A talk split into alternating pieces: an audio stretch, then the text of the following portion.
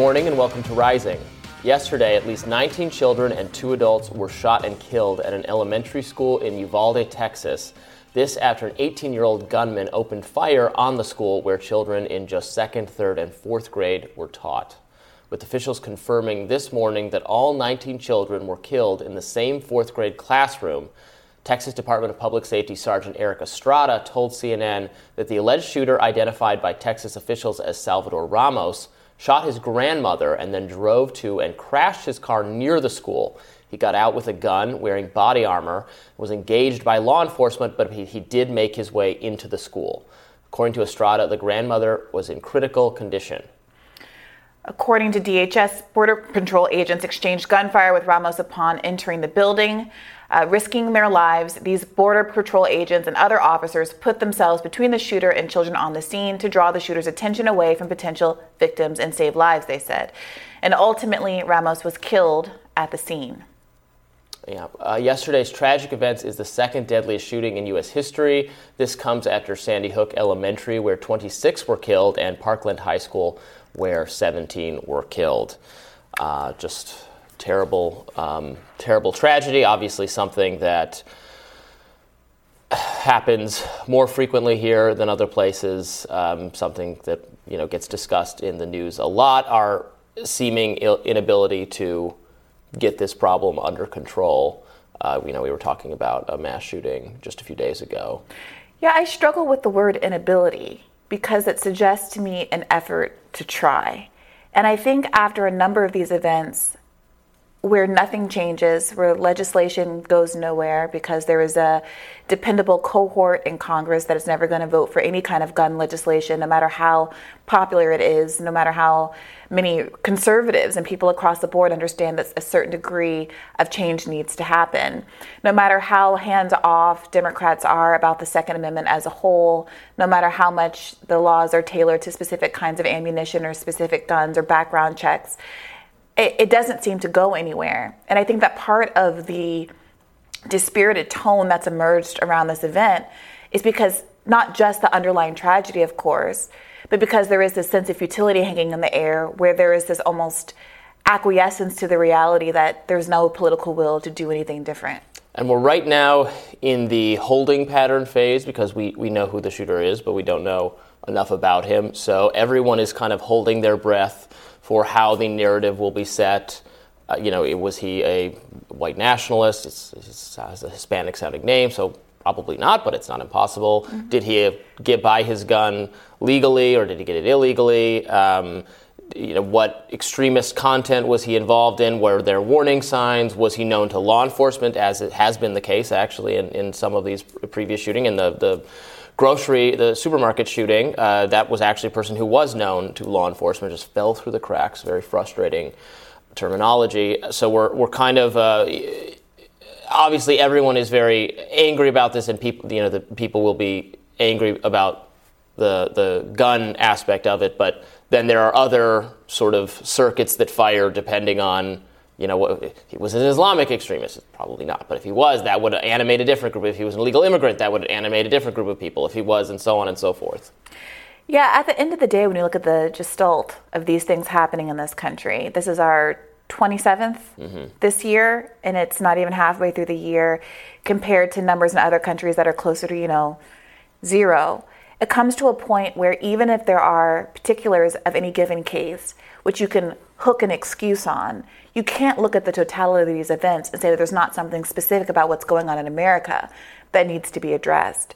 And even if you took all of the different rationale that rationales that get put out there, um, even if you think it's mental health, and some people argue that mental health is brought up as a way to exculpate the you know gun lobbies and those interests. But even if you think it's mental health, what is being done to make American mental health care better?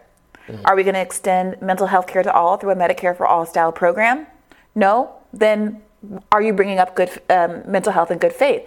If you think it's enforcing our current gun laws, what are the failures? What, what's at the root of our failures to do that right now? Does it have something to do? Something like the fact that 40% of police officers are involved in domestic violence disputes and themselves have an ongoing rage issue that maybe could be addressed culturally or through some of these uh, mental health actions? The problem is, I'm open to there being a cluster of causes that result in these sorts of events. But the only solutions that seem to be credibly supported by at least the more far right conservative elected officials in this country are those that entirely put the onus on individuals to armor up, send the kids to school with bulletproof backpacks, put more people with guns in schools, metal detectors, and basically turn the entire country into a carceral state. And I don't know how a group that focuses so much on the idea of individual freedom can want to create a society where freedom is so impinged for the most vulnerable of us in that way.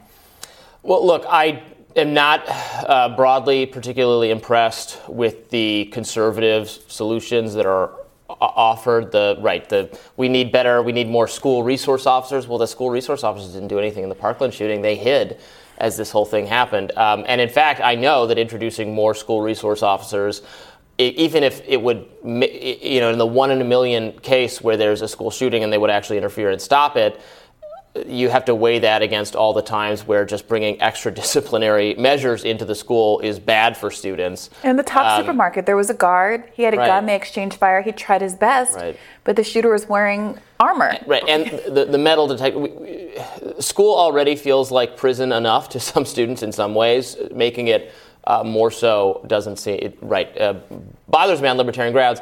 That said, I am also not particularly impressed, and maybe we'll talk about this at greater length uh, in your radar. With the look, I am I am reasonable person. I will hear out whatever gun uh, control policy or, or, you know background check or whatever it is going to be. I will hear it out. I will discuss. We can discuss whether we think it would significantly reduce violence in some way. I, I am not very persuaded that given the reality that we have so many guns in our country already like more guns than people. Yes 120 guns so many guns. it, it, yeah. if there was a policy to like wave a magic wand and make those guns disappear i absolutely agree. We would have less gun death. Well, we would be a less that, violent right? Well, Australia was another country that didn't have as many guns as us, but in the grand scheme of things, comparable because nobody has as many guns as us. They had one of these horrific shootings, and their public policy response was to do a gun buyback program, and they haven't had these kinds of events since then. And you can decide that your commitment to the free proliferation without constraint of guns is worth the death of all of these kids and all of these elderly people that were just killed in the grocery store and all of these other kinds of things. But you just kind of got to own that that's where your moral position is. And people aren't doing that really explicitly because I think the public blowback to folks who would state outright that this abstract right which i understand is important you know I, as a as a black american I, I understand the importance of the second amendment and why you would have a really meaningful distrust of the state and want to be able to protect yourself at the same time, there's no other unrestrained rights in those kinds of ways. We talk all the time about the constraints on speech that exist lawfully under the law, whether it's we're talking about slander and libel laws well, and, and, those kinds of things. Uh, but there's talk very, there's very few. Actually, it's, I think okay, it's well, similar. There's con- very few restrictions on speech. They just, very few restrictions. They just guns. passed all of these restrictions on being able to protest at Supreme Court justices' house. There's all kinds of appetite for restrictions when it affects and offends right. the elites and the wealthy. I'm sorry, that tends to well, be the way me. that goes. Not an appetite but for when, me. But when you are a child in a low income environment, the way that just happened in Texas, when you are a grocery shopper in a low income environment, the way that just happened in Buffalo, uh, you know, it seems to me that there's a pattern of rights for me and not for you. And we can infringe upon these fundamental principles in limited ways when it protects the affluent and not when it protects literal children and elderly people trying to buy, you know, groceries or, or the cakes for their three-year-old child. Of reclaiming, of disarming, of collecting the guns that are unlicensed, that are in the possessions of people who actually, under the law, currently should not have them. They're felons, etc. Seems daunting. It seems likely to involve actually a vast increase of encounters between law enforcement and uh, people engaged in antisocial or quasi criminal or, dist- or, are, or are rightly distrustful of law enforcement. I think there would be tons more of those kinds of clashes that cause us all as a society to say no we don't we, we don't want our police to be doing this and it would it would be it would it would be un very unfeasible to collect guns from people in that way I, I agree to some extent and it's got me thinking about why it is that in this country, not just that we have so many guns, but that there's such an appetite for so many guns. And this gets us back to some of these cultural conversations people have been having about, you know, what is it about America and Americans that makes us feel so hostile um, to each other and having such a, a lack of a sense of the community? What makes all of these shooters who are often, you know, young, mm-hmm. disaffected men feel so isolated and disaffected? What is going on in our society, whether it's some combination of mental health and economic precarity and a, a feeling of a lack of opportunity, outright courting in some instances by white national groups who are exploiting those kinds of feelings, um, the you know long history of race being used to divide people up and to blame for the problems that are caused by elites in this country. You know, are we ever going to get to a point where we solve these issues without addressing that broader underlying issue? I don't I don't know. I mean, we have a some conservatives say it's we have a more open society than a lot of these peer countries we're comparing to. We have a, a, a much less homogenous society. We have a society of greater tension between cultural and racial and religious and along all sorts of lines, and there's more conflict. And yeah, people say that, but I don't think that it is. Well, that is natural. something that separates the U.S. from the diverse, you know, Denmark or the, whatever. I, I really resist this argument that diversity necessarily means antipathy. That because there is racial diversity, like many countries, there's many different kinds of diversity, and there's, you know, the fact that you and I are sitting here the idea that it's more difficult for us to get along because we're different races or different genders I reject outright. I think that there are people who actively try to seed that reality and try to convince people of that reality. And it's our job as good citizens to push back against that. But I think it's a little bit of a cop out when people say things like, well, America just has to deal with it because we're diverse. And in some ways, that puts the onus on diversity as a negative quality when no one sits there and says, well, you're from Massachusetts and you're from Texas, so you must be at each other's throat. Or you're a plumber and you're a, you know, secretary, so you must be at each other's throat. people from Texas and people from Massachusetts being at each other's Well, there's throat. a long history of people in this country uh, more recent immigrants, white native-born immigrant, uh, white native-born, black native-born people banding together for all sorts of really amazing labor efforts that were solidaristic. And some of the biggest pushback from the government, the first time bombs were dropped on a, a local population, was because the people got together and rose up to protest labor and pay conditions at mines and you see that when you see the, the power of the blowback against those instances, when we do realize that our salvation comes from banding together with each other, it, it, demonstrates how invested the system is in keeping us apart. And so I really I don't want people to get so disaffected in a way that they believe that this is the natural status quo because this is just the cost of diversity. In fact, I'm sorry, I do believe that diversity is our strength, and it's a it's a massive op to try to convince us otherwise. And when you think otherwise, that's how you you end up in these kinds of situations, and we continue to pull apart from each other and argue against each other instead of coming together to try to find solutions. I'm open to genuinely anything at this point, mm-hmm. but I am not open to the idea of sitting on our laurels and not trying a single thing because we're so defeated. Mm-hmm. But it is a, it's frustrating to hear people say, well, they don't have this problem in Europe. Why can't we be more like these countries? Well, these countries are, everybody looks the same, everybody feels the same way, everybody is incredible, has a long, like hundred year, hundreds and hundreds and hundreds year ancestry and connection to the national identity. I'm not, I'm not a you know, nationalist conservative who thinks this is the ideal state of a country and this is what we should like deliberately try to foster. But if we're a little rough around the edges because we're different and we're more welcoming and, and, and we're, we have, we're more conflict based because of that, I am actually okay with that. And I think that might just be the way it is. Well, I, I don't think that there is a failure for Americans of different stripes to have a sense of national identity. What I do think is that there's some Americans who lay claim to a bigger sense of national identity than other Americans. And I talked about this in a radar a little bit last week. The irony of someone like Tucker Carlson talking about legacy Americans in a way that seems to suggest that someone like me, someone who looks like me, like looks like the people who were shot in the Buffalo grocery store, are not legacy Americans despite our legacy in this country being longer than many, many, many white immigrants suggests to me that the problem isn't the diversity, but people who are saying, I am more American than you because of race, because of these differences. It's not true.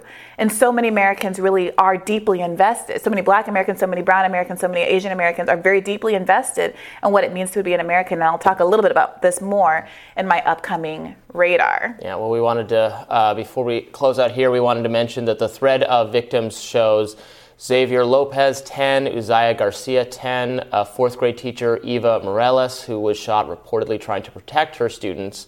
Nevaeh Bravo died, was also in the fourth grade class, and uh, you can see more pictures of the victims online. And apparently, I mean, it's just, it's absolutely horrific. Like, there are some parents right now who have, you know, have not received confirmation, but obviously their child has not come back, so they, they have every reason to expect their their child uh, was killed, but haven't received confirmation yet, and that that just is a unbelievably gut wrenching position to be in. It's horrible. Two it's horrible. two days from the end of the school year, they've canceled classes obviously for the rest of the year, and. Um, it's, Pre- it's, it's yeah. horrible, yeah. Uh, President Biden, of course, addressed the nation uh, on the tragedy last night. Here's what he had to say. We can do so much more. We have to do more. Our prayer tonight is those parents lying in bed and trying to figure out will I be able to sleep again? What do I say to my other children? What happens tomorrow?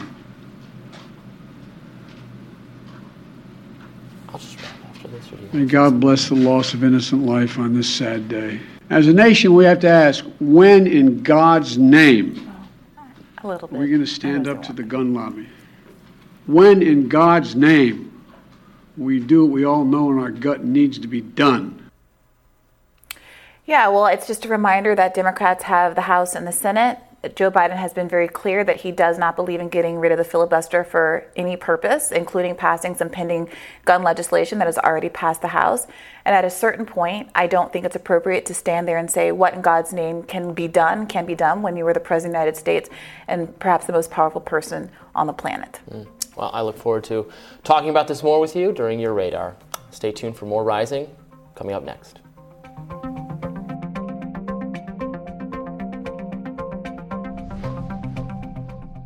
Briahna, what's on your radar? Well, when most of us heard about the latest mass shooting that occurred yesterday, a cruel, violent, deeply tragic event in which 19 children were murdered and two teachers were murdered by a gunman uh, carrying a weapon and, uh, and, and, crashing his car into the side of a building, we experienced pain, horror, shock, relief, or perhaps anger. In contrast to that, former Vox columnist and blogger Matt Yglesias followed a different instinct. Matt Yglesias, former Vox columnist and blogger, and a parent, tweeted For all its very real problems, one shouldn't lose sight of the fact that the contemporary United States of America is one of the best places to live in all of human history. And there's a reason tons of people of all kinds from all around the world clamor to move here.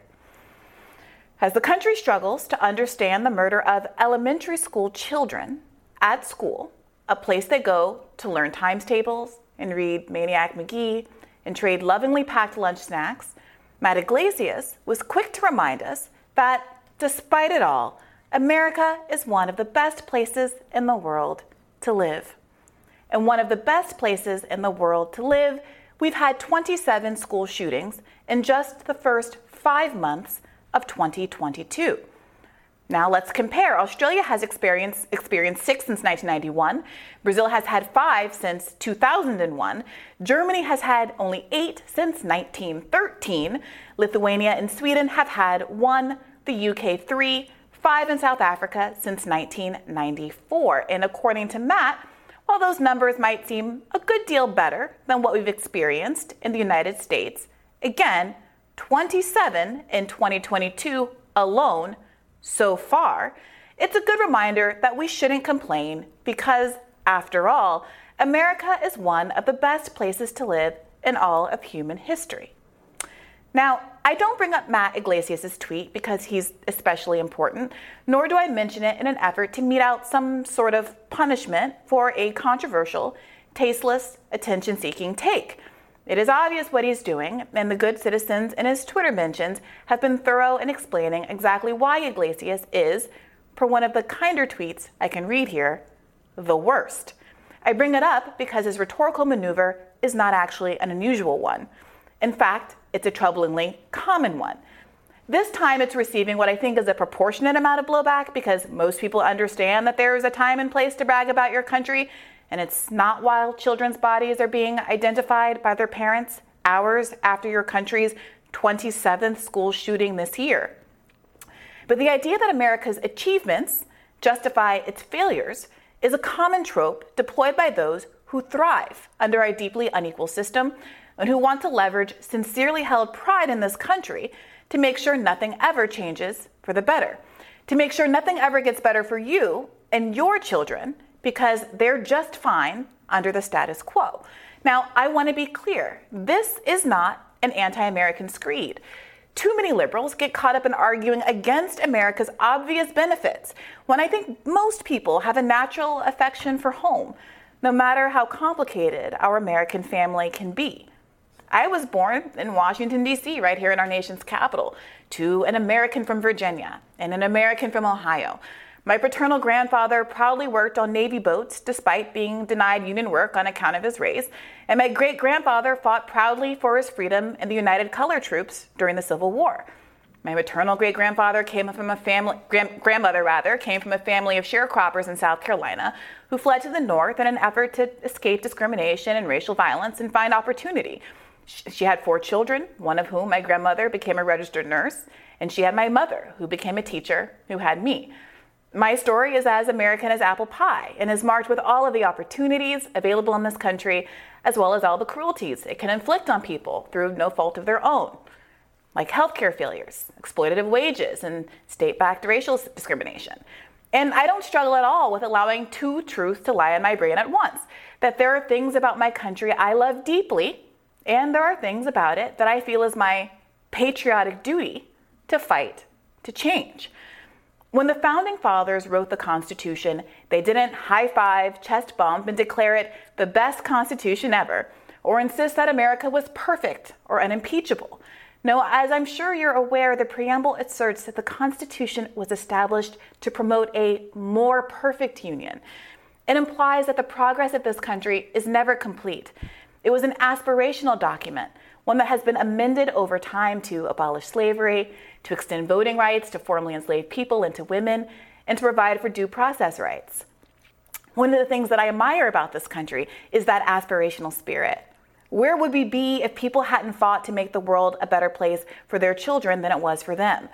If the workers who struggled for workplace safety in mines, in clothing factories, and on farms had simply shrugged and said, at least we have it better than we did in Ireland or Poland or than our native born grandparents did. What if our forefathers and mothers had looked at the 40% of seniors that used to live in poverty prior to the Social Security Act of 1935 and said, hey, at least we're a global power. How can we complain? If they never fought for more perfect, how much less perfect would we be today? I don't think patriotism is resting on one's laurels or gloating like kids with an unearned trophy over the accomplishments of your ancestors. I think it's working to make the country more perfect as the founding fathers intended. This belief, which I hold closely, is why I admit I was triggered by Yglesias' tweet. The idea of American superiority, American exceptionalism, isn't just used to justify why nothing can be done to bring America's gun violence rate in line with other similar countries. It's used as a response to questions about how to make the country more equal, how to help the poor, how to provide health care for millions of Americans who worry that cancer could cause them, cost them their homes.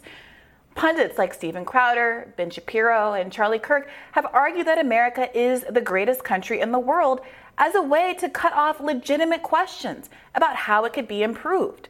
But of course, one doesn't cancel out the other. It's a logical fallacy. Believing America is great does not mean it's equally great for everyone or that it can't be made better.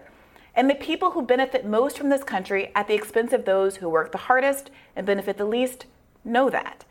They also know that by capitalizing on sincere pride in country, they can evade their responsibility for holding this country back. It is perhaps too early to know exactly what kind of intervention would have prevented yesterday's shooting. But a quick look around the world shows us that things could certainly be different.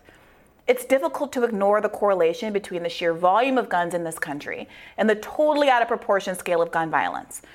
In states where guns are prevalent, suicide rates are higher. There are about 120 guns per every 100 Americans.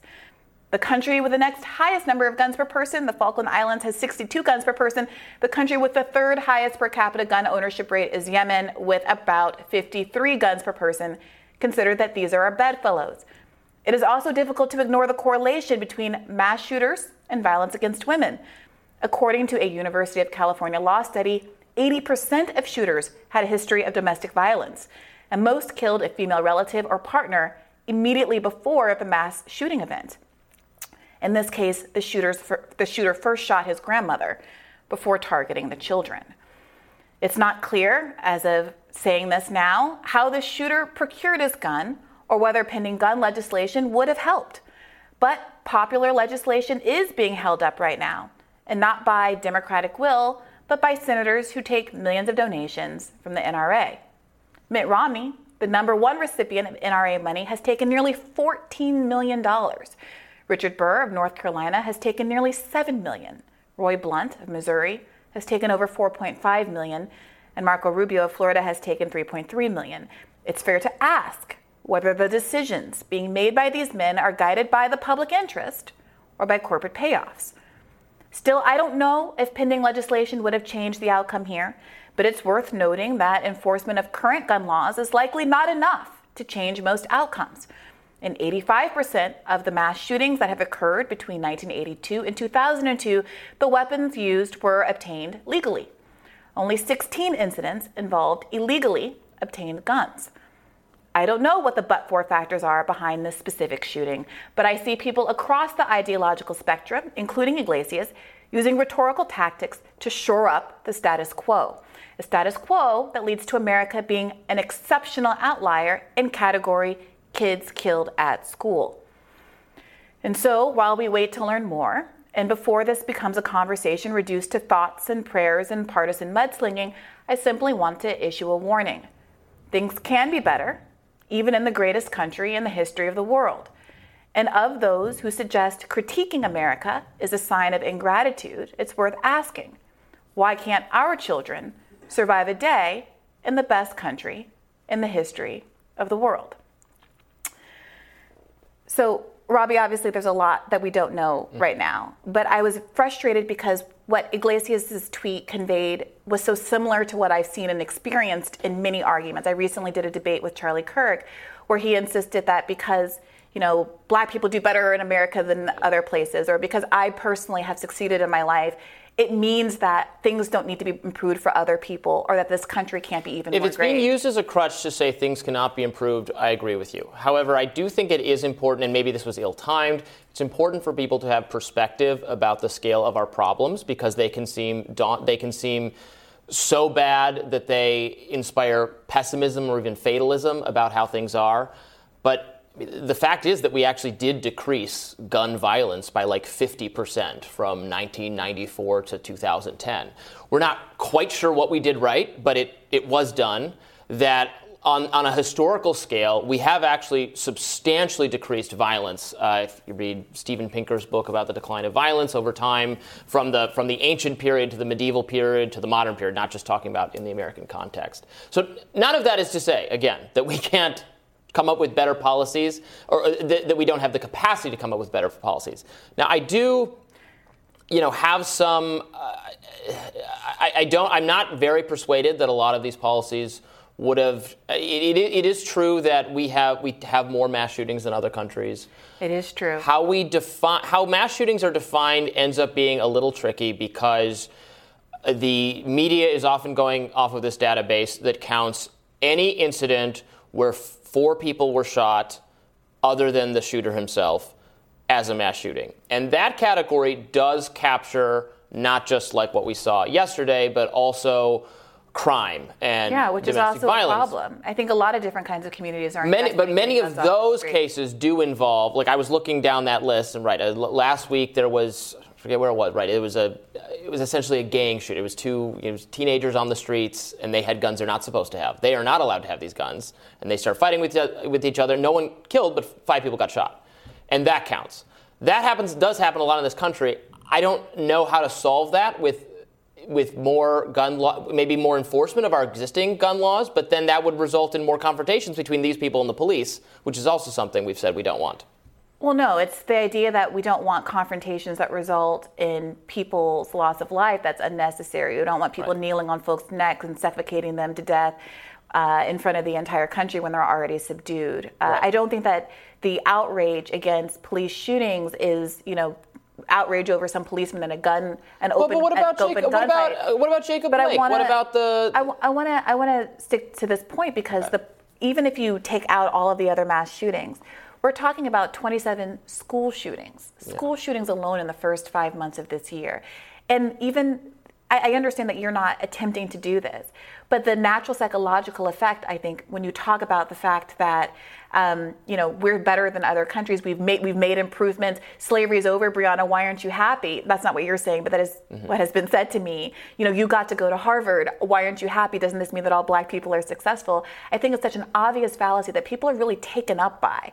Um, it's frustrating because it forces a lot of people into the, the, position of denying the reality of progress, which I don't want to do. Of course, to the extent that crime, crime, rates have lowered, and there's some sociological studies about whether or not there was a peak in the 90s as a result of lead in the pipes in the 70s and all these other kind of things that were kind of outside of judici- uh, uh, criminal justice policy control. But regardless, we should obviously be celebrating those gains. But what I think causes people to become disaffected are folks like Steven Pinker. I'm so glad you brought him up because he is like ground zero for this kind of behavior. His entire rationale is to say, look, you know, we we don't live in mud huts anymore. Uh, we're not like stabbing each other with with, with you know uh, rocks or whatever. You know, we're not living in a right. medieval environment where people are dying of uh, cholera and smallpox, although many people in the country and in the world still are.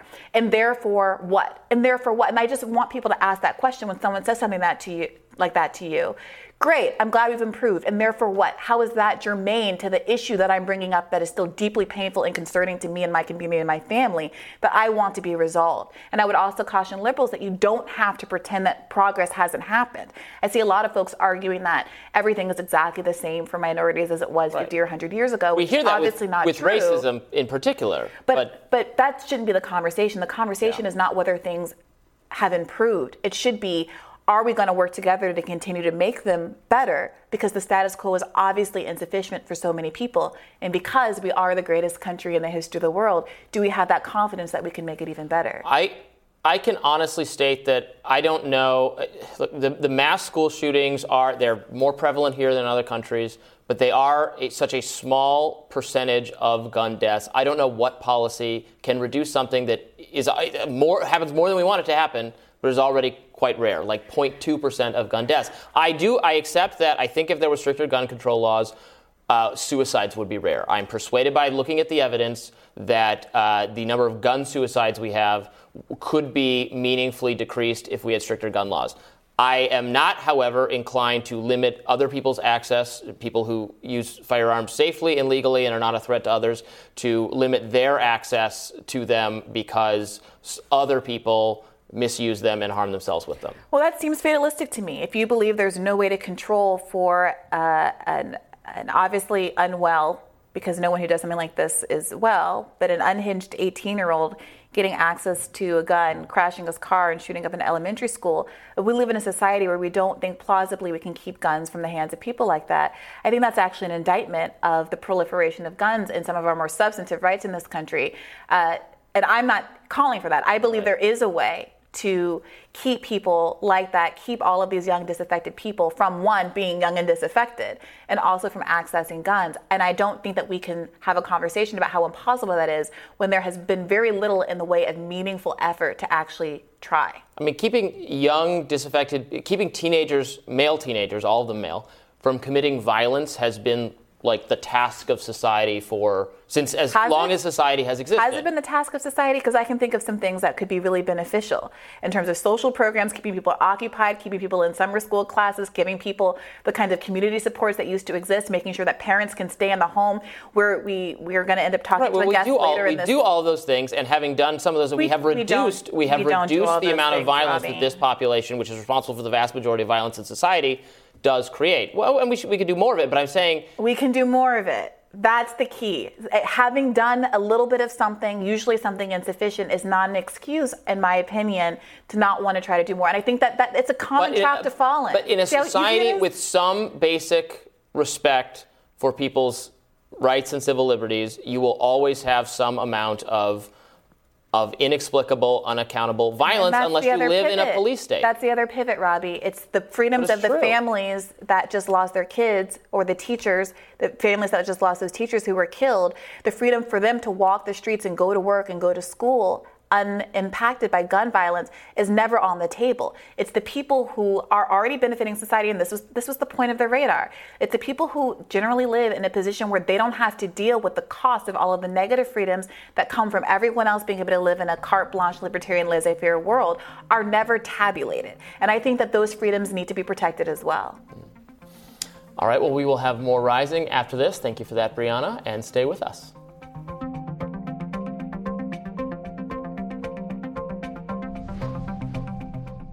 Last November, President Biden pushed what was to have been a quote, major effort to curb gas prices.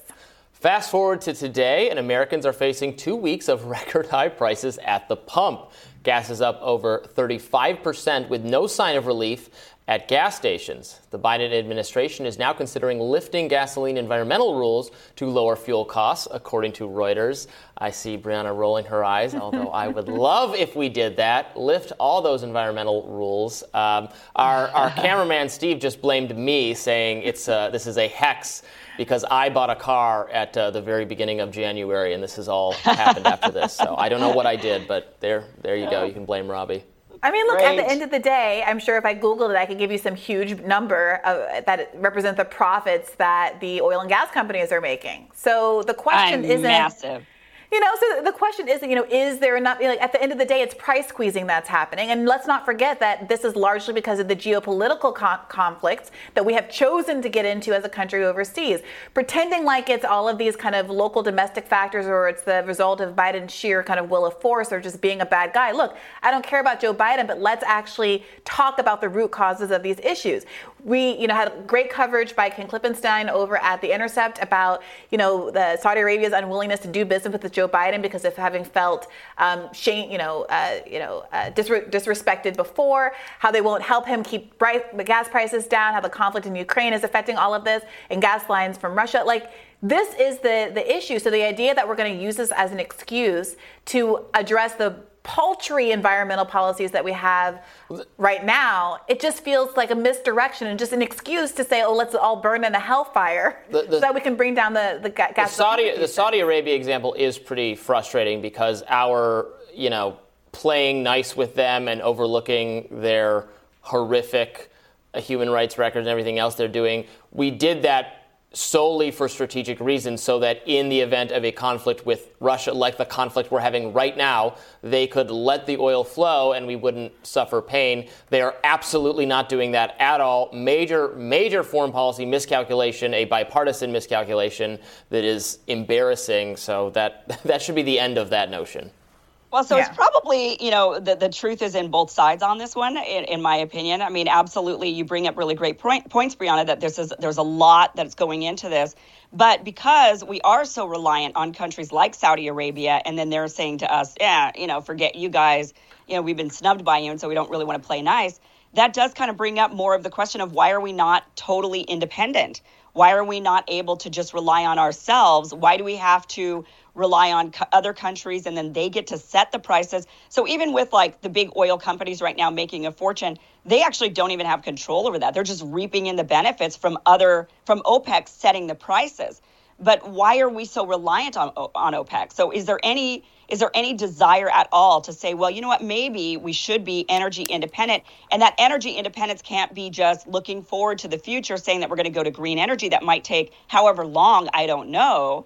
Uh, you know, versus like saying maybe we need to actually do something right now in the here and now in order to become oil independent. So we yeah. don't care what OPEC does. Let's go to green energy, but let's let's actually open up some drilling at some point in the meantime, maybe. Well, look, this, ease the ease the pain a little bit. Well, if we, if we, really care about easing the pain, you know, we could do things that other countries have done, like nationalize their energy sector, so that we don't have the profits being taken out and distributed to shareholders instead of being returned to people's pockets at the pump.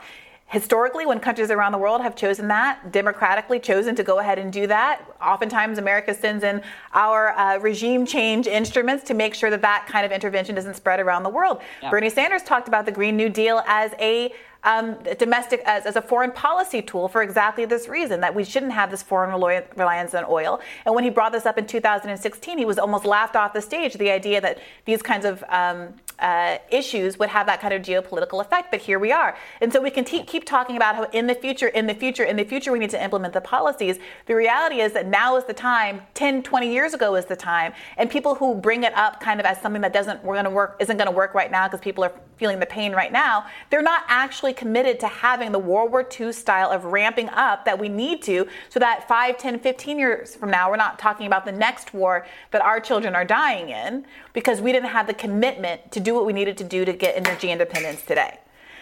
Yeah, I I mean I agree with. You. I just threw my pen because I was so outraged by your nationalized. Oh, wow. Uh, oh, I actually dropped it, but uh, but I'm going to claim it. Was, I, I, can't imagine putting the federal government in greater control of production distribution of oil would solve the problem. I think we'd probably have shortages like of baby formula instantly, but Th- that was a corporation that caused the shortage of the baby I mean, formula. I have to keep reminding you, Robby. No, it was a corporation deciding to issue shares and distribute their profits to shareholders and do stock buybacks instead of fixing yeah. the machines that make our children. They're not allowed to have more baby formula companies because it's tightly regulated and we can't import what we need. No, it's an antitrust I, issue. They're not being prevented from having more. It's a regulatory more... issue. It's always a regulatory issue. We can't. Why we can't build things? Why we can't produce things? Why we can't when, do things here? The federal government makes it illegal. When all you have is libertarianism, illegal. everything looks like a regulatory issue. well, when all you have is statism, everything looks like vast no, government overreach. A, I, I offer a plurality of solutions and all of these situations. Kim, you really do get to play the moderate today. This is so I really refreshing. do. I know, right? I, I, I, agree with both sides. I agree. I agree that all of this has to be done. I, I mean, I, I agree that we have to uh, take some of the profits away and nationalize some of the oil, and uh, you know, definitely need to do that. I mean, Alaska does it, so why can't the entire country do state. it? Right. Red exactly. State. So, eh, you know, I do think we need to be doing things like that. I do think that we need to also become more oil independent from other nations. That might mean opening up some drilling, but if we also did these other things, we might not need as much because we're able to bring down the the, the cost of gasoline. And you know, there I just think it's a multi-pronged solution. All of these solutions are good ideas. I think if we did all of it, then we wouldn't have to do as much of all of it as well. Yeah. We could do a little of everything and that would maybe solve the problem. But the problem is is that this discussion has become so politically polarized that people can't stop and actually have a good conversation about it and say, "Yeah, I agree," and I agree. You know, instead, you guys are throwing pens at each other. You know, and that's like both sides of the aisle doing that. That was, ac- that was accidental. No workplace of violence here. Don't sic OSHA on me. That's okay, another thing I would like. Yeah. uh, I, but yeah, so, so yeah, just just a quick reminder that even opening up drilling takes time the same way that Green New Deal sure. type, type reforms takes time. Everything takes time. There's no quick fixes here. But I'm sure you all remember the Putin price hike. Mm. well, the White House coined the phrase after Vladimir Putin invaded Ukraine. They tried again this week, but CNN's Jake Tapper wasn't having it. Let's take a listen. Well, we're doing every, everything we can to try to bring those prices down. Uh, as you know, uh, this all emanates from uh, Putin's decision to invade Ukraine which took Russian oil off the market. Not all of it. I mean, some of it, yes. I mean, I, am surprised that I like Tapper. Sometimes he he he does push back uh, against like ridiculous sometimes, talking yeah. points. Sometimes. Sorry, go ahead. More no so comment. than the other. Right?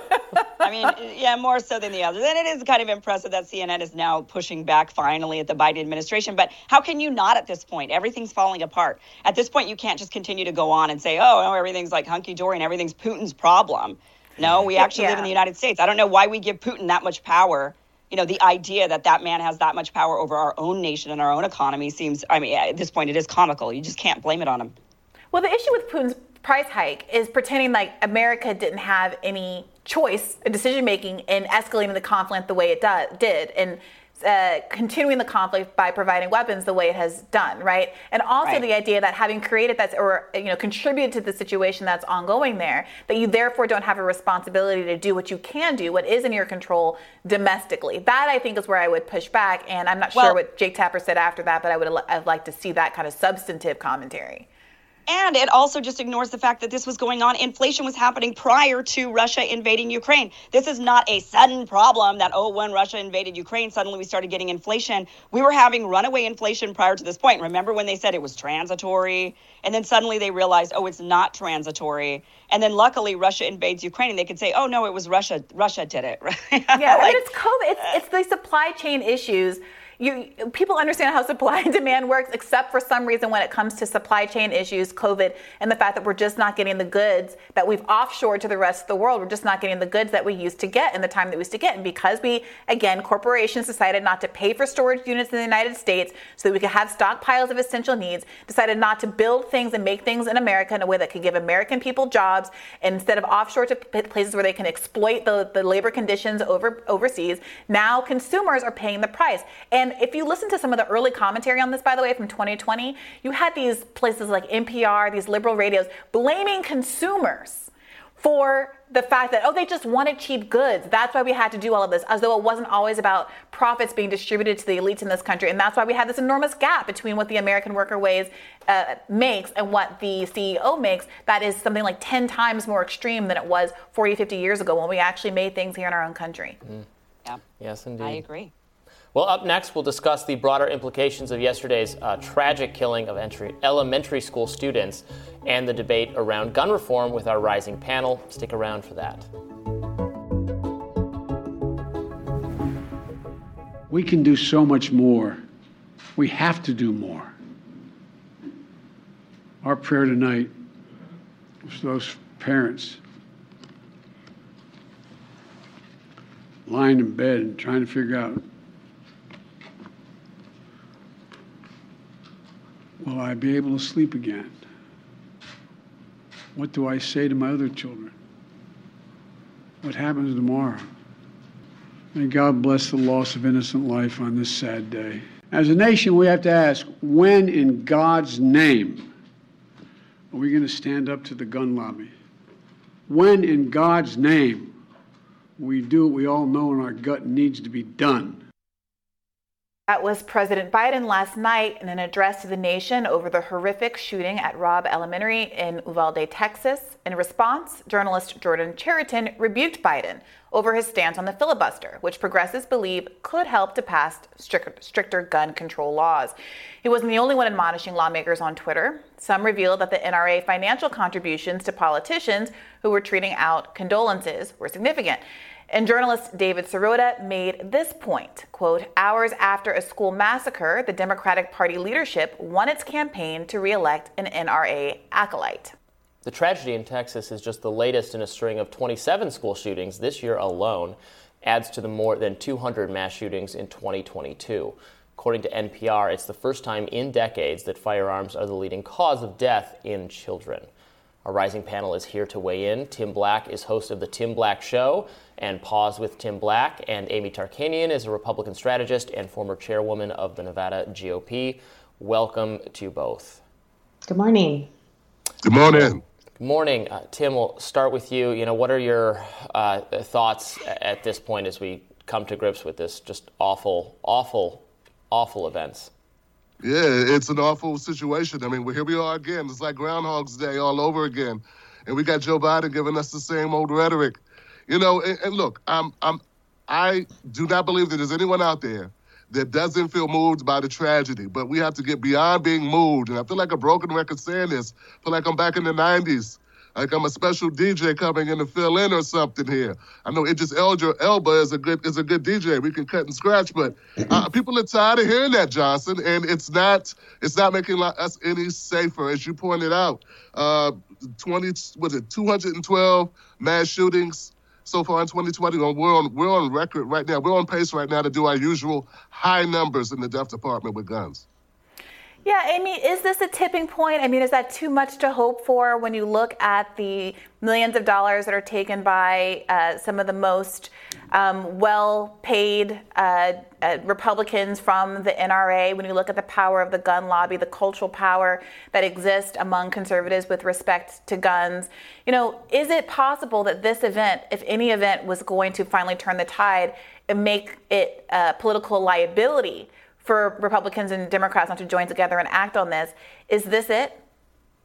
No, I don't believe so. But I think that this is a good opportunity to talk about the powers of uh, these big major lobbying groups like the NRA. I mean, you can lump in uh, you can lump in pharmaceutical lobbyists. You can lump in Planned Parenthood. I mean, there are numerous organizations that have immense power. And it's it's dealing with financial power. It's dealing primarily and it deals also with a grading system that goes out to all of their members who then also contribute.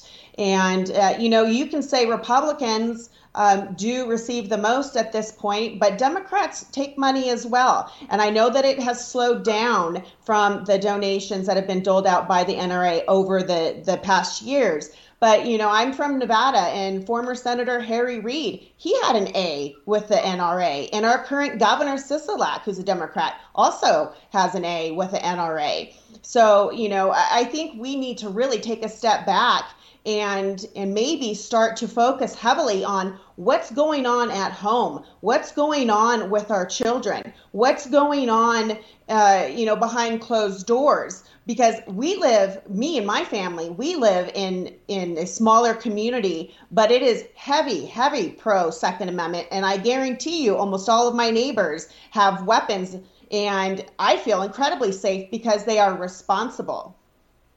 Yeah, I mean, Tim, I, I think the good point there is that there does not seem to be, the polls tend to, to uh, bear this out, not tremendous political will to hmm. do something, and it, because there isn't enough support, you, you do have uh, gun supporting Democrats as well. There isn't tremendous support among the public for really sweeping changes across the country to American gun laws, and thus it doesn't get done.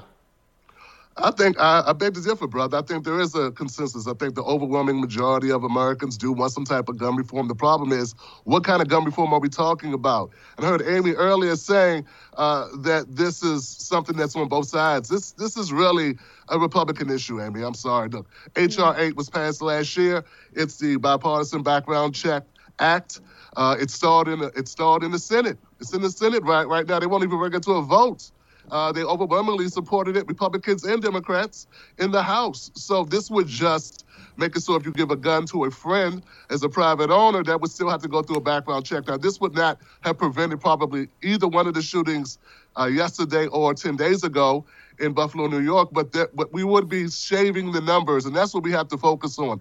Eight out of 10 murders in America are committed using guns. So the common denominator is gun, and we need to deal with that, and that's that's due to corruption in our politics, the money in the system. As with anything else that we want, there is a group of people with a a trailer load of cash trying not to make that change happen. Any change you want, there's a lobbyist on the other end. I believe that the shooter in in the recent one uh, prior to yesterday actually did pass a background check, and it didn't stop that individual. And we still don't know how this individual, this 18 year old, uh, was able to get the gun that he used. And so, you know, we're now jumping to conclusions, which is also a problem in a Groundhog Day event. Um, I have unfortunately had to deal with a scenario with a young individual at, who was in junior high at the time that was being heavily medicated by the wrong medication and his parents just choose to turn a blind eye moved him to four schools before moving him finally out of the private school system because no one else would take him at that point to a public school. But guess what? So when he stopped uh, posting pictures of guns that his mom and dad had in, in the home that now they have to put in a safe. And I don't know why they didn't have it in a safe at the time. But then the son then chose to go to dad's bow and arrow and and harass people in the neighborhood. Then, after that was taken away, he chose to use kitchen knives. And he also cut himself in front of mm. a bunch of neighborhood kids during trick or treating. So, there's a will, there's a way to do damage. And I think that's where we have to start addressing the problems is what is going on behind closed doors and why aren't we addressing it we could sit there and talk about we're all in this together with covid till we're blue in the face and put out all of these wonderful uh, announcements on on how to help one another and to cover your mouth. Why aren't we trying to to address mental health uh, uh, in conjunction with making sure that there's gun safety? Well, Amy, what would you like to see done with respect to mental health? I mean, I mean, the situation you described seems like one where the parents did thankfully lock up their guns. And as a consequence, although the child tried to cause harm, that harm was limited and constrained by the power of the weapons that he has that had at his disposal. But what is the underlying solution that you see for the mental health crisis? Is it extending some kind of uh, health care to all through a Medicare for all style system? I mean, what do you have in mind if the issue really is at home? I feel like there are a lot of parents right now that are overwhelmed and they're not sure which resources are available to them.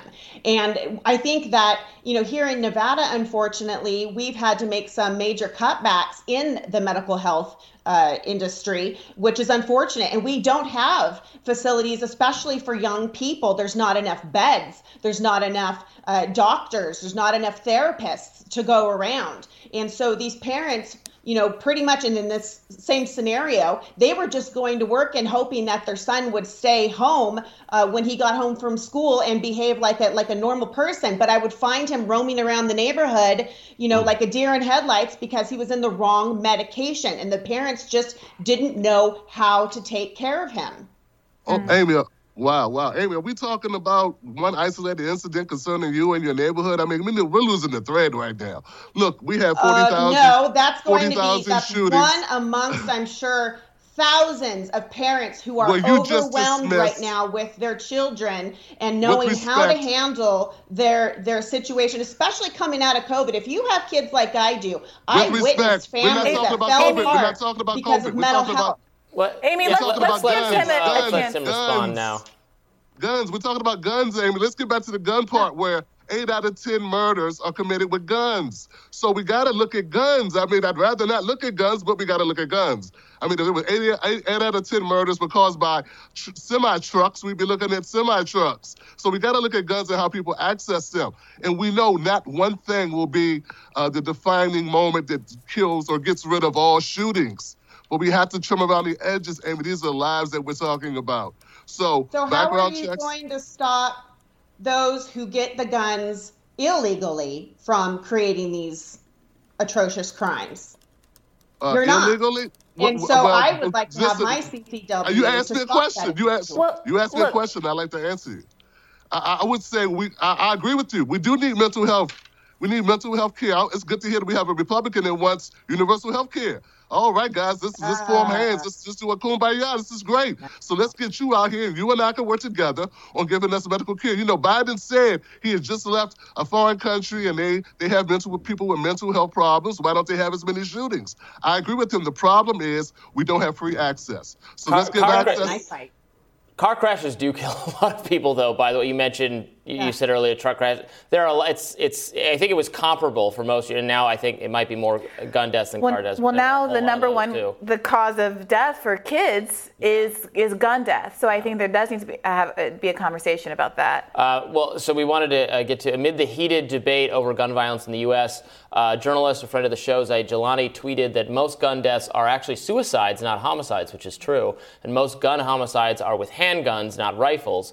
Gun homicides are concentrated uh, in neighborhoods more so than entire cities, and gun homicides have gone up since summer 2020. Media has a role to play in settling, settling facts, setting facts in contentious uh, debates, and I think that that is useful information to keep in mind because the the, ma- the mass school shootings, because uh, you know innocent children being blown away, it's it's captures our, our attention and it, and it, should, but is not actually representative of the kind of, of, of the, the common case of gun violence in the country, which is either suicides or one off murders uh, with handguns, often related to crime or domestic abuse or something else. Um, which which is maybe a a more uh, a, a, it's a different problem. I don't know if it's more addressable or less addressable than than what we see uh, with something like this. I, what what are your thoughts on that, Amy? Um, well, I, I, think that yes. Um, once again, I'll go back to the beginnings of COVID. We did see an uptick in depression amongst younger people, not just in adults, but in younger people. And so I know, I know several families who have had to reach out and find therapists. And at the time, there was no therapist that would see you face to face because of, you know, social distancing. And so they were trying to find help on telehealth um, I know numbers of parents who were trying to find places to send their kids to go and get the help that they needed because depression is real and it was heavy, and they didn't know how how to cope um, without going throughout their regular day-to-day lives at you know not being amongst their friends their peers their schools their sports. And it is a problem. And i know that there have been a number of of children who have attempted suicide, whether if that was with a knife or a gun. It is real. Now, in order to stop these school shootings,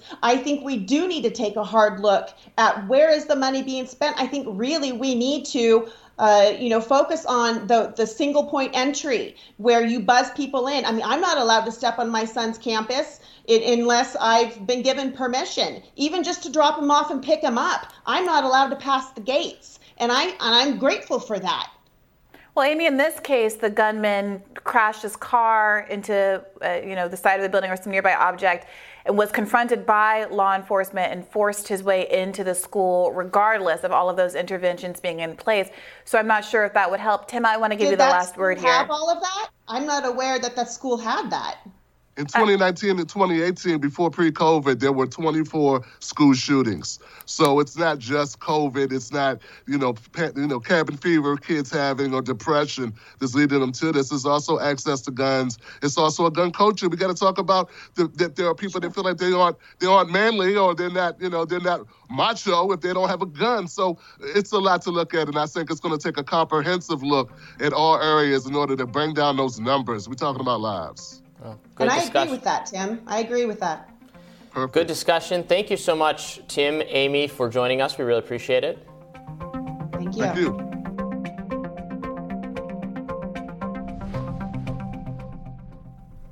White House officials insist that U.S. policy on Taiwan has not changed. This, despite President Biden's unambiguous commitment to intervene militarily should China attempt to invade the island. Let's watch those comments back. Are you willing to get involved militarily to defend Taiwan if it comes to that?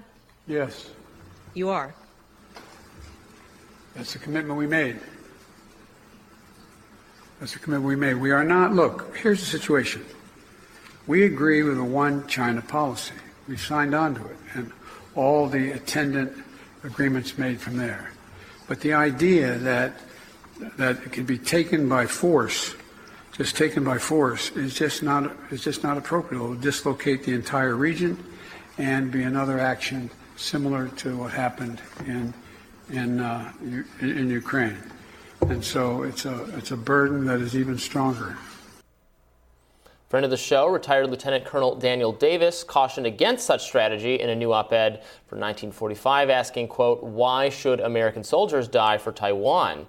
It is time U.S. opinion leaders and government officials stop being so eager to offer up American troops to go into harm's way for the benefit of another country and start being concerned for the welfare of our troops' lives.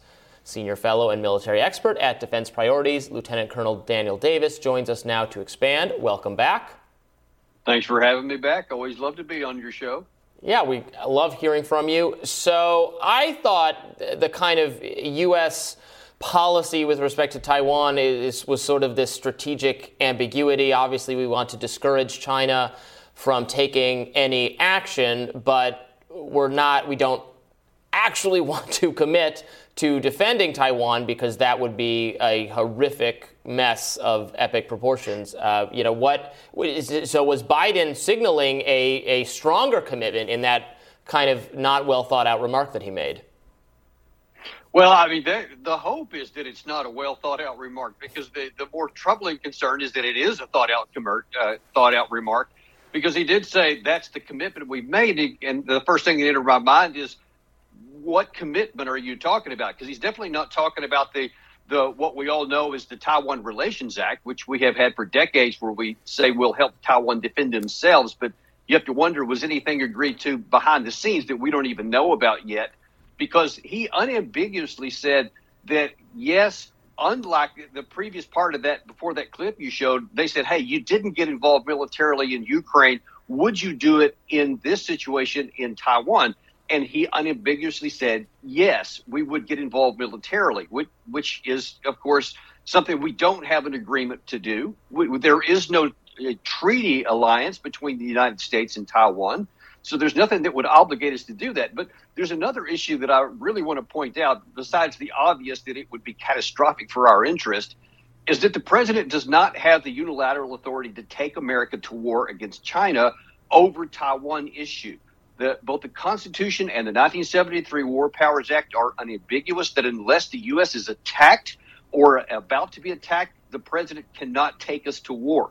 That's what only the Congress can do in Article One, and we need to make sure we're clear on that. And we, I need to hope that the president's clear on that, that he can't obligate us to go to war on his own.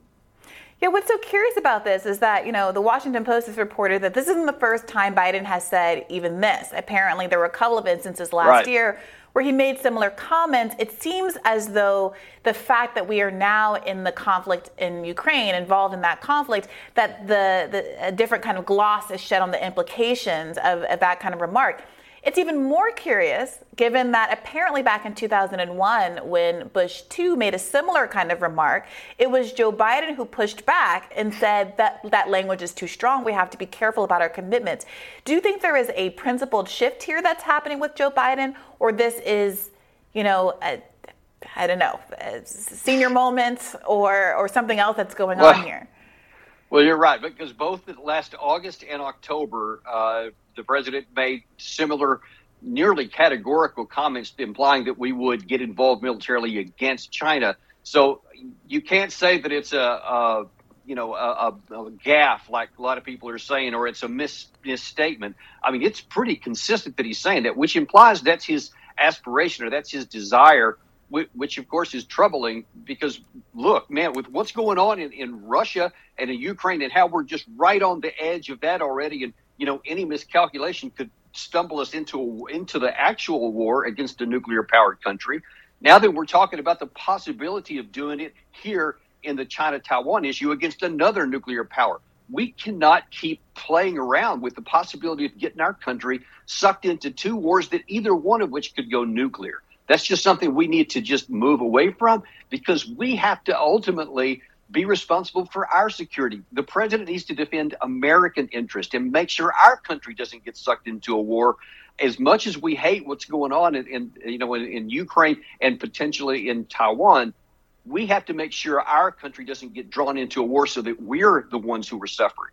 Right. What would an actual effort, if, if, if it's what Biden said, and we're going to defend Taiwan in the case they got attacked by China, what, what would that even look like? Because we don't it's a it's a more it would be a more tactically difficult situation, I imagine, than than Ukraine, which is, is surrounded by you know many. Uh, there there are allies of ours in that part of the region that you know, we are close allies with. How, how would we even go about you know crossing the the Pacific Ocean to do this?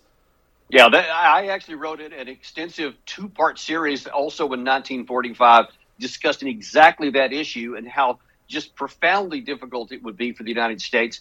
And one of the conclusions that's you know manifestly made clear is that though the United States and China, when you look at the balance of the two nations together, still favors the United States pretty significantly in many categories, in the Taiwan Straits area, China has almost all of the tactical advantages because if they ever launch an attack, they'll already be on a war footing. They'll have prepared everything. They'll have had logistics, everything stored up but it'll be a surprise to us. And so we won't be on a war footing. And to try from flat footed to try to engage uh, China, who's ready for war in their area, and they're already prepared to attack us in both the water, the sea, and on the land, uh, it would be a catastrophic loss for us because we probably wouldn't even prevent Taiwan from being taken, but would lose God only knows how many ships and planes and troops in the process. It, it seems like Biden must know this. And to your point, the fact that he's made these statements repeatedly suggests that it's no gap. So I'm wondering if there could be some potential, you know, political or strategic motivation for him to be making these kinds of statements. Is there anything that comes to mind for you that would make sense as to why he would continue to make these sorts of commitments despite what a disa- what disastrous uh, consequences could accrue? Well, what I what I suspect is that that he's probably thinking, I'm just going to make these statements to make China think that we would come in as an attempt to deter them. But I think that the probably the more realistic probability is that's going to inspire them to act, not to deter them, because they may think, okay, if the United States is going to come to Taiwan's aid at some point, let's move quicker rather than later before they get a chance to build up forces because you know there's this uh, Pacific Threat Initiative and, and several other things where the Pacific Command wants you know six to ten billion more dollars to add on top of what they're doing so that we can build up forces and all this. So you can see that China could go, okay, before that happens, before you get the potential to actually strike us more, we're going to move earlier. So I think that making these kinds of claims does not deter China. If anything, it makes it war more likely. Mm. Well, Lieutenant Colonel, thank you so much for joining us. Always my pleasure. Thanks for having me. Kim, what's on your radar? Well, maybe you've been hearing something about a WHO treaty or have seen the hashtag stop the treaty trending on social media. Maybe you read this article in the Washington Post claiming the conspiracy theorists are at it again. Figures such as Russell Brand, former Congresswoman Michele Bachmann, and even Senator Marco Rubio had been making the rounds popularizing an idea that the WHO technocrats would have the ability to override the U.S. Constitution thwart our democracy and gain control over our nation's health policy. That these unelected globalists would be in charge of our nation's pandemic response from here on out. Get ready for more lockdowns, vaccine passports, mandatory contact tracing, and quarantine zones imposed on us by elites sitting in Geneva with the U.S. government left neutered, unable to save us from this medical tyranny.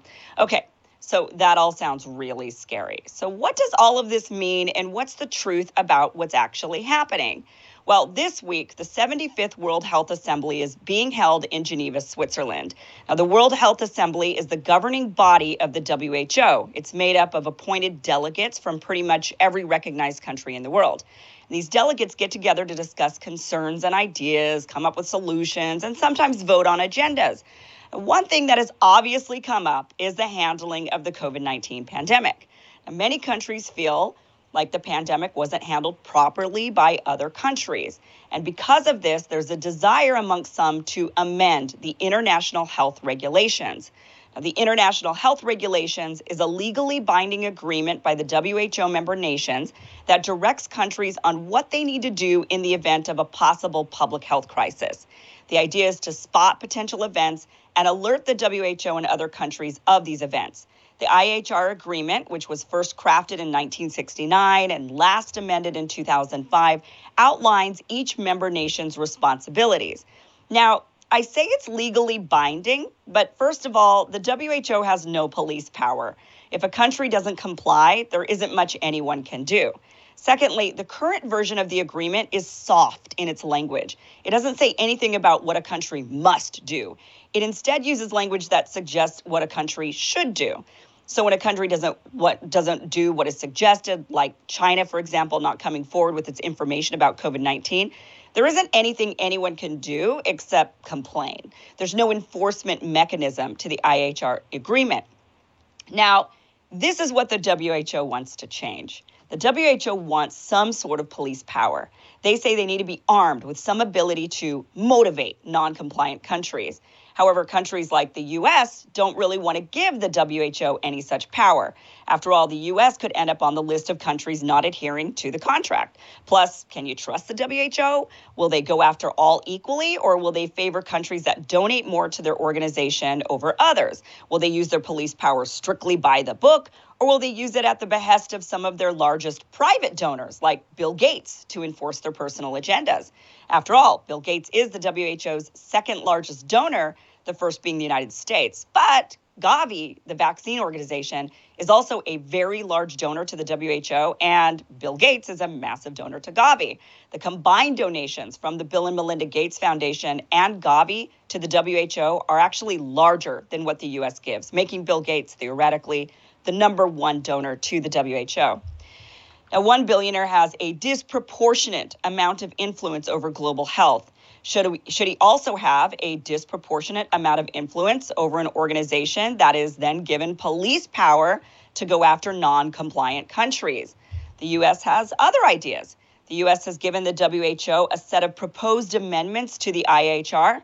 The thing that stands out is the U.S. suggests changing any sort of non binding suggestive language, words like consult or recommend, with more binding words like must and shall. So the document, if adopted to the US's suggestions, would sound much more binding. Now, it's important to note that there is nothing about pandemic responses like lockdowns, quarantines, or vaccines in the current IHR or the proposed amendments. The language is vague, and it gives a lot of power to the WHO to decide on how events should be handled. But again, the current language says the WHO will make suggestions and will consult with member states the new language would be more binding. It would be particularly binding if the WHO also has police power. But again, countries like the US don't want to grant it. So then, you know, is the US government actually the good guys in all of this? If they don't want to grant the globalist technocrats at the WHO police power, are we being protected by our guys? Well, yes and no. Yes, the U.S. has no interest in giving any entity, especially one not directly controlled by the U.S. government itself, any sort of police power. Remember all of the accusations that the WHO is controlled by China. So, after all, Taiwan, for example, is not a recognized country to the WHO because China doesn't want them to be. But the US is calling for much harsher language to be adopted into the IHR. Now, why would the government do that if they don't intend to give the WHO police power? Well, because the U.S. intends to use the agreement as a reason to sanction or go after countries in other ways, countries who are deemed to be non compliant. But of course, you can bet that the only countries seeing any sort of consequences will be those not friendly to the U.S. So nothing is being decided on this week. The Assembly is discussing and might agree on some points, but likely won't on others. The process to adopt a newly amended IHR actually takes years. Now, they expect the new agreement won't be voted on until sometime in 2024. But people are right to sound the alarm about this. There is a push by the WHO to gain police power over pandemic responses. And right now it's just an idea, but sometimes ideas become reality, especially if those ideas are supported by very wealthy donors who can use their money to sway votes from assembly members. Also, if you're not a U.S. citizen, you could have reason to fear the U.S. will weaponize public health as a way to go after enemy nations. We've seen this done in the name of human rights and in the name of climate change. It stands to reason it will also happen in the name of public health. And if the U.S. isn't the one doing it, then another powerful nation like China might. So that is what's really kind of going on right now with this whole like stop the treaty and the treaty that is being discussed, the amendments. Um, some countries have come forward, like Brazil, saying we're not signing this thing. And you know, Brazil has kind of taken that tone uh, about other treaties because they do feel like powerful, larger countries often use these sorts of, you know, like climate change, human rights, to go after countries, to harm them, to limit them, to sanction them, using it more as a bully tactic to get their way and to, and to remain on top and to remain powerful rather than actually doing it for the benefit of the global, you know, greater good. So I, you know, even though right now no one's going to vote on anything, and this is something that's just in discussion that is going to be voted on later, I do think it's right for people to sound the alarm and say, hey, wait a minute, we're not so like keen on what some of these things are and what what some of the ideas are. I mean, it, it'll be too late once they actually draft it and they're ready to vote in 2024 on this to actually adopt it. Now would be the time to start saying I don't know how fair this thing is. Do we really want to give the WHO police power? What kind of police power would they be granted? And and, and again, it's vague over, you know, because it doesn't specify what you would have to do as a country or not have to do. It would be just up to the discretion of the WHO.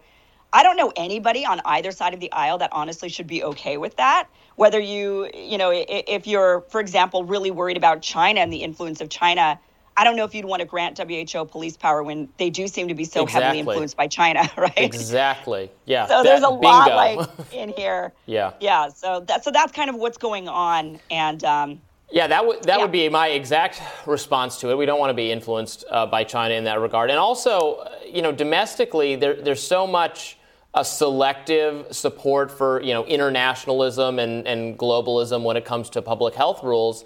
You know, there's so much. Oh well, they're you know they're doing everything better everywhere else. But actually, the World Health Organization was far more uh, less restrictive on masks for children than our right. CDC was, but that didn't. So, so even though that was the case, that didn't cause our health officials to go, "Oh well, we need to do what the WHO does." Right? They didn't care. Right. So they only care if it's like more restrictive.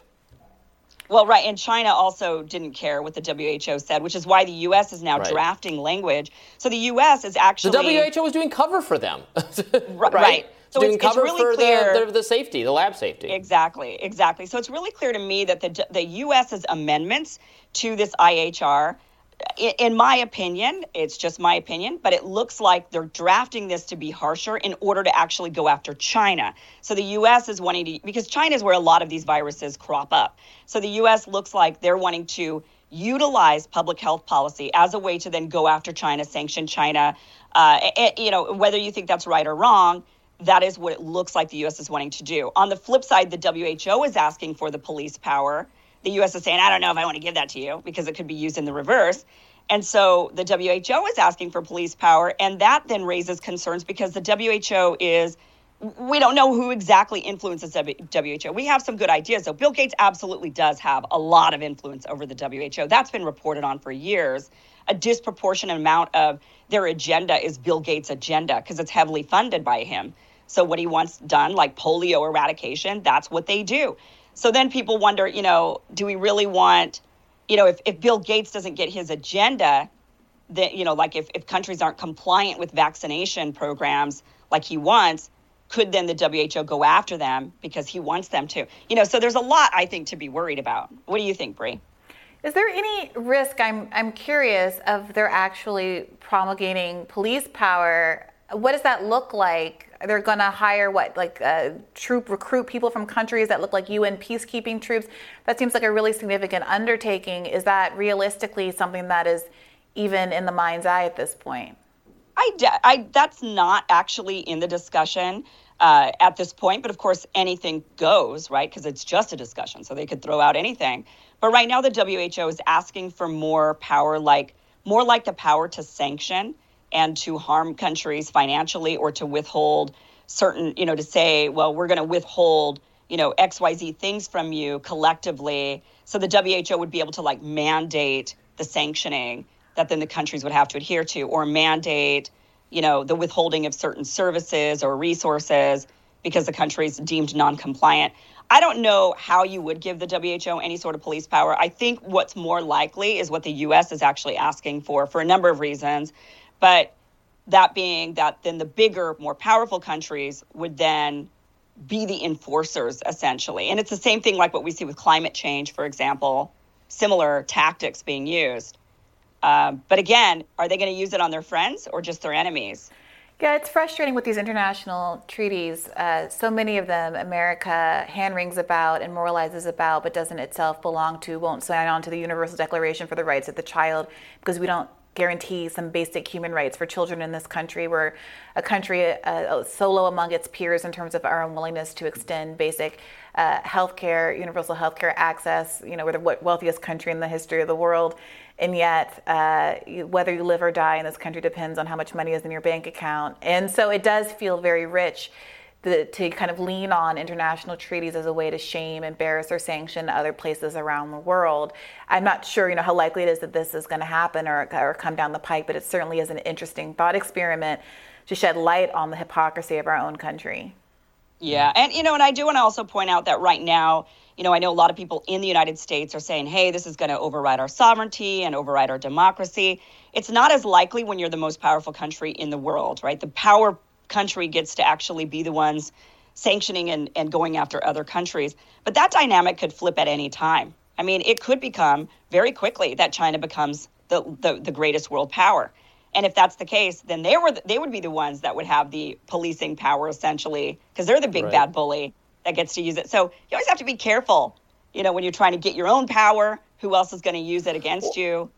Yeah, well, and even if it's right, even if it's exactly as you just said, that this is you know so controlled by we're the power, so it's controlled by us, so we have less to fear. Well, like who's the we in that, right? That that our U.S. Right. government is dictating that, but they don't necessarily represent the we, wishes the of, of right. me or you or other people who have different ideas about COVID and some of the public health measures that have been taken. So that should be cold, com- uh, com- cold comfort even without the additional right. wrinkle that you just mentioned, which is also yeah. Uh, a good one. Could be, yeah. you know, big money interests, like you, yeah. you know, that, exactly. So yeah. it, there's a lot to be concerned about. Granting more police power to anybody, I think, is always something to be very concerned about. Absolutely. Well, thank you for that, Kim, and we'll be back with more Rising right after this.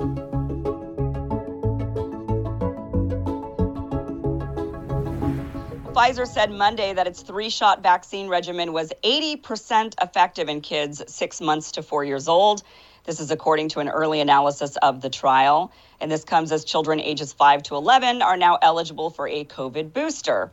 On Thursday, the Center for Disease Control and Prevention cleared kids to receive booster shots of the Pfizer BioNTech COVID 19 vaccine. This comes as COVID cases are on the rise across the U.S., specifically the Omicron subvariant BA2.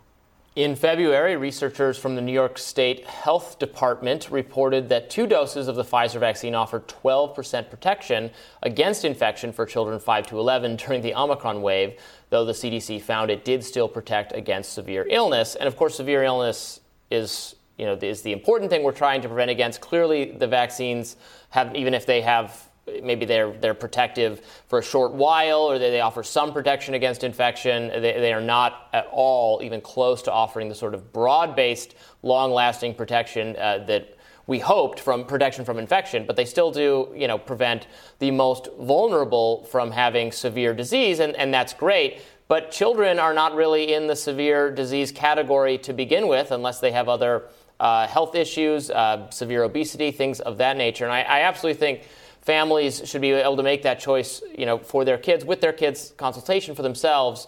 But it's just, I, I, I certainly don't want to see any mandates on children. I think it'd be insane for schools to require this sort of thing for young kids with, you know, absent much evidence that they're significantly at risk.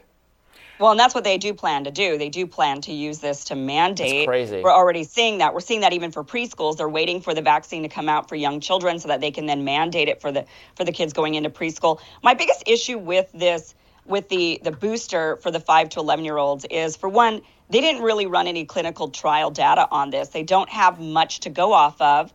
Um, they said, well, we showed that it that it did it raised antibody levels, but then they couldn't show for how long it raised antibody levels. They really couldn't show that it really did protect against uh, even when they say, well, we show it protects against severe disease.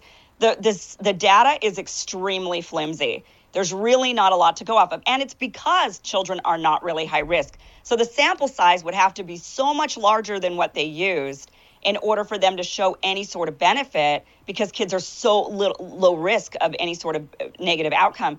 And because they couldn't really do that, they used other measurements and it wasn't up to the same levels that they use for like elderly adults, for example. But they do not know how long this bo- this booster actually lasts. That's why the New York data says, well, it, well, only like 12% effective against Omicron. Now, by the way, we're in Omicron subvariant. So it would be even less effective theoretically but you know and, and, then they don't even know also the long-term side effects of this vaccine for the young kids. So it's kind of that cost benefit analysis has not been done. Hmm. so am i to understand that this newest vaccine has 80% efficacy in in what? Not ending transmission but preventing severe illness. Right. Okay. And can you tell me a little bit more about what mumblings there have been about mandating vaccines for children. I confess not to have been following it as closely. Are there schools that have said that they anticipate that when the vaccines come, they are going to mandate, or is this something that we're kind of talking about in a hypothetical way? No, there are schools that have said. I mean, it's not necessarily governments aren't necessarily saying it yet. Um, that they're going to mandate it. I, I, mean, maybe like here in Los Angeles. There were school districts lo- in California yeah. that had planned to mandate yes. it, and then maybe they. I think they changed course, right? Because so many families were like, "Hell no!" Against right? it, yeah. yeah. yeah. So there. So it, it's it, you know a lot of preschools which are privately run. They're discussing it. So we're seeing it on kind of an individual um, like locality or even just like an individual private preschool sort of basis at this point for for that. But you know, when they say that it's 80% effective, you have to really parse through the data. They just don't. They're the effectiveness again. Children have lo- such low risk of any sort of negative COVID outcome that the they don't the data that they're giving is extremely flimsy. And I, I could do you know maybe I'll do like a I should uh, do a like a real extensive radar on this to kind of break down the actual clinical trial data because the, cl- the clinical trials were basically either non-existent or extremely flimsy, like 140 kids or even 1,500 kids, which is just not enough to show anything. And they would say, yeah. well, some got the sniffles, and then others got the sniffles too, but uh, you know, the unvaccinated ones got the sniffles and the vaccinated ones got the sniffles, but the vaccinated ones showed an antibody response. So it's therefore effective because they had an antibody response. I, I, I mean, but yeah, I wanted to I wanted to point this out because I, so I, retweeted this. Uh, so this was this fact was reported in the New York Times this week that 4,000 children aged 5 to 11 have died from a COVID related condition called multisystem inflammatory syndrome during the pandemic. That was wrong. They've corrected it. An earlier version of this article incorrectly referred to the numbers of children aged 5 to 11 with multisystem inflammatory syndrome. About 4,000 have been diagnosed not died. Oh. That was in the New York Times. They reported 4,000 child deaths from this, 4,000 diagnoses. Hmm. Right. And, and again, you know, we do know that the vaccine does cause, for example, myocarditis in the larger doses for the older kids. And so that's why they've held off on giving the younger kids the big, heavy doses. They give them a really small dose in comparison. And then they say, well, now it turns out that the reason why the vaccine's not as effective in those 5 to 11 year olds is because they're getting that tiny dose. So then what's the solution? You know, and then they say also against the new variant. It, so it's the tiny dose in combination with the new variant, making it less effective. But again, they don't even have the data to say that it's really less effective. They just don't have the large enough sample size. There's there's just so much wrong with the clinical trial data um, with the young kids, and a lot of it, I just have to say, is a lot of pressure from parents and teachers unions. They just really want they, they just believe still like the vaccine's going to be the, the end all be all and save everybody. I don't know why they believe that when in adults it hasn't worked to, to for that, you know, to end the pandemic. People are still getting COVID.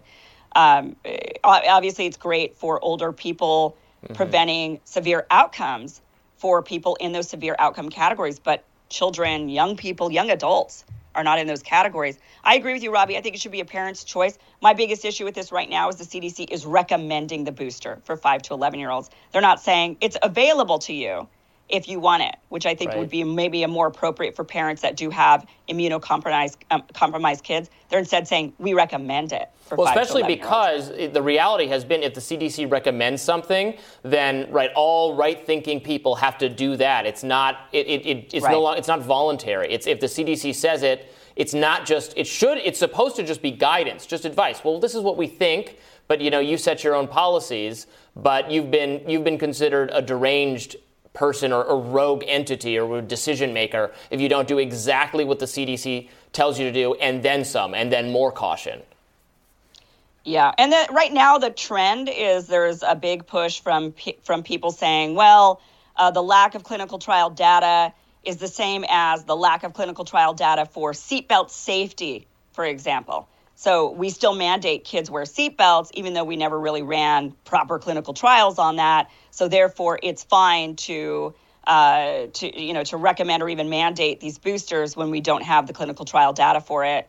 I mean, there's a lot of flaws in that argument. Uh, so you know, seatbelts are like an obvious benefit. I think that is outside of your body. It's not something you have to put into your body. You wear it for the duration of the car ride, right? And then eh, so there, there's just a lot of flaws, I think, to those kinds of arguments. But that's kind of the trendy you. You know, you know what I'm right going to say, right? I see no seatbelt laws. that there shouldn't even be seatbelt laws. Yeah, that is what I was going to say. All right, let's uh, let's wrap this up. Tomorrow on Rising, maybe I'll talk about my views on seatbelt laws, or we'll dive into mar- uh, microchip shortages, inflation, and more with journalist Eddie Alderman. And we'll continue to bring you updates on the tragedy in Uvalde. Be sure to like, share, and subscribe so you never miss any content. And for those of you who like to listen while on the go, we're now available anywhere you listen to podcasts. Be sure to check us out. Oh, look at all of us. Look at they've changed it. It's so oh, many oh, of they got you in there, Bree. yeah, they got you in there. Wow. We're, all we're right, whole, we look like a, we look like a fun party now, or a moderately fun Right? party. I think we're actually a really awesome party. People don't realize when we all Ryan get is together, bringing it most is of a the party. most of the hardcore fun vibe. Uh, Ryan actually is a Ryan's a riot to be Why around are at you party. guys doing this to him? we, he loves when we bully him. Poor Ryan. we love you, Ryan. All right, we'll All see you next time, guys. Bye bye. Bye bye.